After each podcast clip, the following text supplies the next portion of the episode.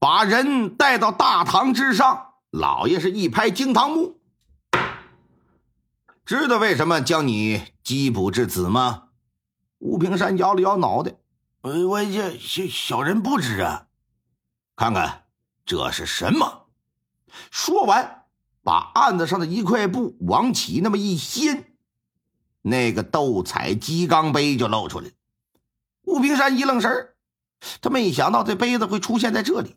脸色一变，神色里可透露着慌张。说吧，这杯子你究竟是从何而来？我这这个大大大人，这这这这是小人祖上传下来的。混账！事到如今，你竟然还敢欺瞒本官？你知道这是什么东西吧？这乃是前朝皇上的御用之物，你家祖上传下来的。怎么着？难道你祖上是大明皇帝不成？想要反清复明啊？快说，东西到底是从何而来？不是我这这这真是我家祖上传下来的。至于老祖宗打哪逃回来的，那那那我就不知道了。还敢胡说！来呀，给我打！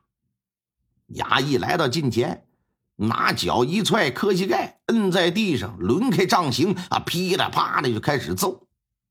打的那是一个哭爹喊娘啊！最后实在是扛不住了，说：“我招，别打了，别打了。”据他说，大约仨月之前，他跟他弟弟二人呢出海打鱼，结果哪成想遭遇了台风，俩人呢就被刮到一个无名的小岛上了。由于这船呢也遭到了损毁，台风还在继续，兄弟二人不得不在岛上逗留。一边找木材修补船只，一边也是为了躲躲台风。这个岛啊是第一次上来，岛上的情况完全不了解。把船修好之后，闲着没事就在岛上闲逛，无意中呢就发现一个极其隐蔽的山洞。刚开始哥俩就以为这就是个山洞呗，可当弯下腰钻进去，这么一看，先是看到有几块大石头挡住了里面的洞口。看那石头的分布，明显是被人给堵上去的，这就意味着这岛上上来过人呢。这洞里肯定有东西啊，你不然为什么堵住的？出于好奇，哥俩就把石头给挪开。当进得洞来呀，发现果然有物件，里边啊有十来个大铁箱子，全都是上着锁的，装的是啥？这可不知道。手上呢又没有趁手的家伙。尝试着拿石头去砸，但是没砸开。虽说不知道装的是啥吧，但哥俩估摸应该是值钱的物件。你不然不能藏的这么隐蔽呀，更不可能用这么好的箱子、这么结实的锁呀。一商量，得了，把箱子呀运走吧。哪怕到时箱子里装的是石头呢，那也无关紧要。单凭这几个箱子，咱也能卖点好价钱。打定主意之后，哥俩把几个箱子就抬到岸边了。等台风退去，风平浪静之后，把箱子装上船，这就返回了县城。为了避免引起不必要的麻烦，还选择在晚上回村，偷偷的把箱子就抬家来。到了家来了，这回行了，啊，稳稳当当的了，十八般工具就都拿出来了，撬开这么一看。里头装的不是瓶瓶罐罐，就是各种字画，还有一些印章之类的物件。哥俩虽然说对这些玩意儿一窍不通吧，但是本能的也觉得这玩意儿应该值点钱。想到眼巴前的三间茅草屋啊，着实是无处安放。万一哪一天他们出海打鱼，家里来了贼了，那就麻烦了。思来想去，这玩意儿还是埋起来比较稳妥。这就在后院挖了几个大坑，把箱子就埋地底下来了。这两天一看，潘富贵到村子里收古董，又见一些村民拿着瓶瓶罐罐的，也换了不少的钱财。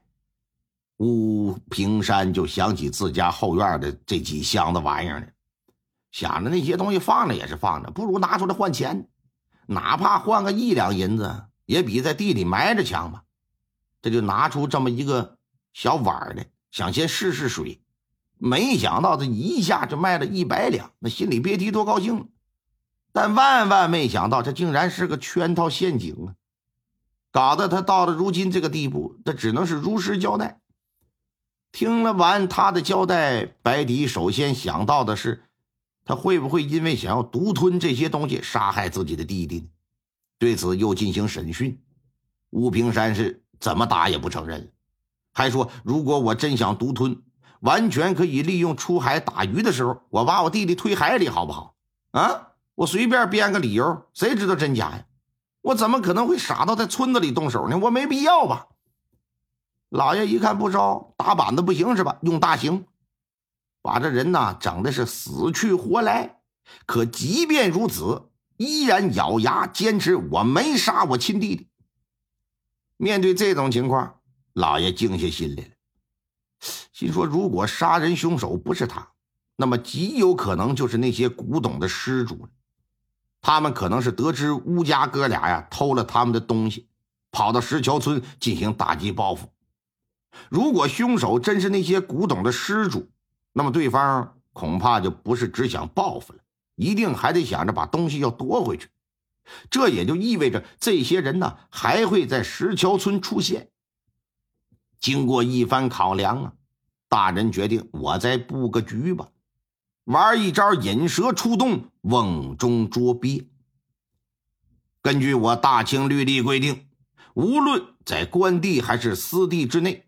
凡骨器、宗鼎、符印等物，无异于是异常之物，应当在三十日之内送交官府，否则杖打八十。且所有物品归官府所有。我当下念你无知，先前又受了刑罚，本官决定不再追究你的责任。眼下本官推断，你弟弟之死很可能与那箱子里的物品有关。尔等如今回去。照常生活，就当什么也没有发生。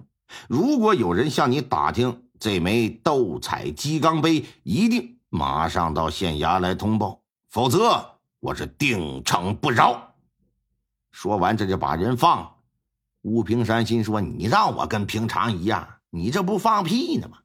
你这大板子抡的咬牙切齿的，屁眼子给我打八瓣我这我行啊，走吧，别搁这耗了。”拄着棍子一瘸一拐的可就走了。前脚他刚走，白迪就派这个潘富贵和两个仆人又回到石桥村，让他们将乌平山用斗彩鸡缸杯换一百两银子的事给散播出去，放放风，让全村的人都知道这事儿。此外，在当天晚上呢，又派了捕头带了二十名精壮的衙役赶到村子里。除了让他们告知地保不需要晚上再派人巡逻之外，还让他们在乌家四周蹲守。如果发现有人夜闯乌家行不轨之事，一定给我将其拿货带回县衙。潘富贵带着两个仆人回去之后，就把这个乌平山卖古董挣大钱的事就给嚷嚷开了。全村子很快就知道，一时之间呐，大家伙是议论纷纷。也不乏有很多人跑到吴家求证去，说有这事儿吗？对此，那吴平山只说是是有老祖宗传下来的，哎，就那么一个，没想到值那么多钱。哎呀，这也是祖宗开眼呐，这老天爷开眼，这这让我改善改善生活。得到当事人的证实了，村里人的议论就更加强烈了。有的说说吴家穷了好几辈了，这也是该时来运转了。有的说说他那杯子肯定不是好道来的。弄不好就这么打哪偷的，偷坟掘墓了。还有的说，说他弟弟怎么死的？嗯，他弟弟死完，他哥怎么就拿出一祖传的杯子了呢？嗯，这活着的时候怎么没见他家有什么宝贝呢？肯定是哥俩为了抢宝贝，他给他弟弟害了。这就是说啥的都有，反正家家户户从早到晚谈论的就都是这点事儿。俨然这个话题呀，已经成为。热点话题了，按当下流行的字眼来说，就是这个话题呀，哼，上热门了。